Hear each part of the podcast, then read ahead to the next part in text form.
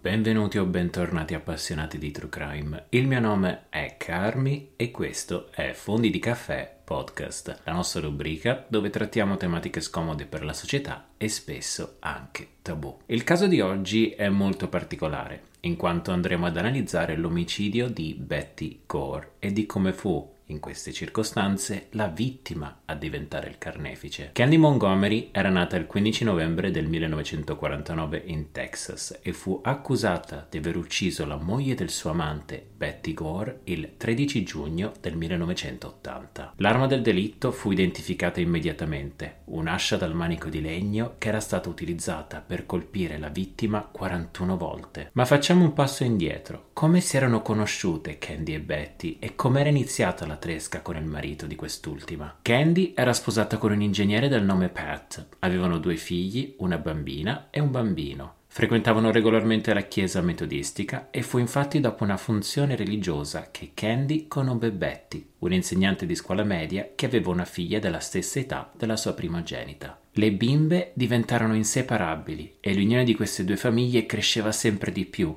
per il bene delle figlie, infatti, si ritrovavano spesso e ogni settimana organizzavano sleepovers. Agli occhi della comunità, Candy e Betty erano amiche per la pelle, due giovani madri, due mariti di successo, figli educati. Ma dietro tutte queste facciate si nasconde la verità. Entrambi i matrimoni erano lontani dalla perfezione, ma all'epoca e soprattutto per la Chiesa il divorzio non era un'opzione. Nel 1978, due anni prima dell'omicidio, Candy e Alan, il marito di Betty, iniziano una frequentazione intima, che però si trasformò da passione a desiderio fisico in amicizia. Candy, per quanto fosse attratta da Alan, era più alla ricerca di attenzioni psichiche, infatti lei voleva proprio essere ascoltata e il marito la trascurava, non partecipava a nessun evento familiare o sociale. L'uomo lavorava tutto il giorno e quando era a casa stava davanti alla tv. Le cose però hanno una netta svolta quando le due coppie, in tempi diversi, frequentano degli incontri per relazioni con difficoltà emotive e questi corsi sembrano funzionare. Candy e il marito hanno cominciato a parlarsi e a desiderarsi nuovamente e il successo più grande invece è Betty Ian che dopo la nascita della seconda figlia sembrano rinati. Questo per loro è un nuovo inizio ed ora così che Alan e Candy chiudono la loro relazione. Ora che abbiamo un quadro più completo, arriviamo al 13 giugno del 1980, il giorno dell'omicidio. Candy era andata in chiesa quella mattina.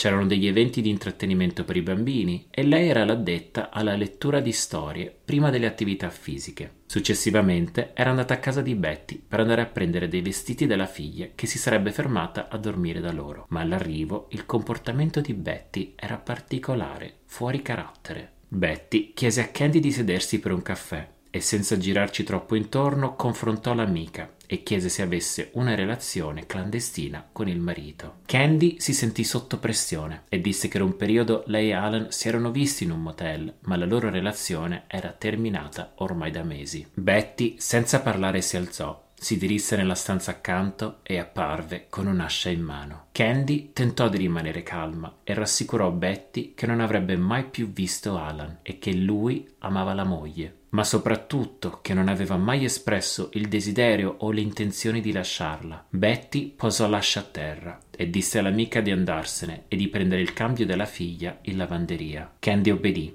e si dirisse verso la stanza. In pochi attimi Betty era alle sue spalle con l'ascia in mano. Il confronto tra le due fu brutale. Inizialmente Candy aveva implorato Betty a lasciarla andare, ma presa dalla rabbia Betty colpì Candy alla testa e con la lama dell'ascia tagliò parte del dito del suo piede. L'istinto di sopravvivenza di Candy prese il sopravvento. Sentendosi intrappolata, l'unica soluzione era reagire. In quegli attimi di terrore, Candy ebbe il sopravvento e dopo essere riuscita ad impossessarsi dell'ascia, colpì Betty ripetutamente, per un totale di 41 volte. Dopo la morte dell'amica, Candy si ripulì e decise di ritornare in chiesa e fingere come se nulla fosse accaduto. Il trauma deve essere stato così forte che non le sembrava vero. A ritrovare il corpo di Betty la sera stessa furono i vicini di casa. Alan, infatti, che era in viaggio di lavoro, aveva provato a chiamare la moglie tutto il giorno e, preoccupato, contattò i vicini, chiedendo di andare a vedere se fosse successo qualcosa. Dopo essere entrati nella residenza, trovarono il cadavere nella lavanderia. Sangue era ovunque, la scena del crimine fu traumatizzante. Decisero di chiamare la polizia, ma prima di arrivare al telefono sentirono in una delle stanze un pianto.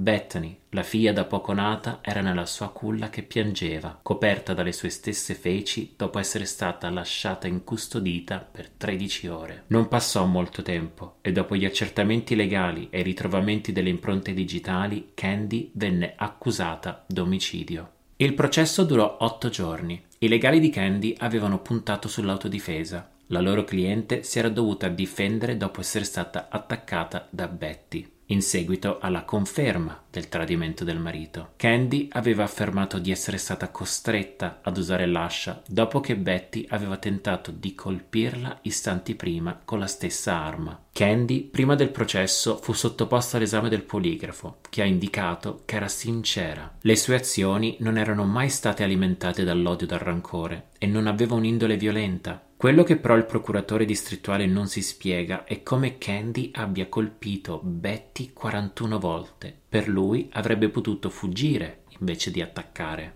È difficile spiegare questi 41 colpi. Il mio punto di vista, che sicuramente non è di un esperto, è che l'istinto di sopravvivenza deve aver preso il controllo di Candy. Non istigando l'attacco e avendo su se stessa tagli e lividi mi fa pensare che questo sia un caso in cui la vittima diventa il carnefice solo per istinto. Una parte cruciale che vorrei sicuramente precisare è che Alan, che aveva fatto da testimone, aveva confermato che Candy non era mai stata in garage dove avevano l'ascia ed è sicuro che la donna non sapesse neanche dell'esistenza dell'arma prima del confronto con Betty. Il che mi fa pensare, se Candy avesse avuto le intenzioni di uccidere Betty, perché farlo in pieno giorno? Perché parcheggiare la sua auto fuori dalla casa della vittima e dire a tutti i presenti in chiesa che doveva andare a casa di Betty? E soprattutto, perché aspettare che il marito fosse in viaggio da lavoro? Se fosse stato un omicidio per gelosia, avrebbe avuto più senso tentare di incastrare Alan. Invece, secondo me, come vi dicevo prima, Candy era la vittima che aveva ucciso per autodifesa. E non credo di essere solo, in quanto il 30 ottobre del 1980 la giuria dichiarò Candy non colpevole. E siamo arrivati anche oggi al termine di un nuovo episodio di Fondi di Caffè. Spero che vi abbia fatto compagnia e vi ricordo che giovedì ci sarà l'ultimo episodio di questa seconda stagione. E credetemi quando vi dico che non volete perdervi l'ultimo agghiacciante racconto. Ora vi saluto e vi ringrazio per avermi ascoltato.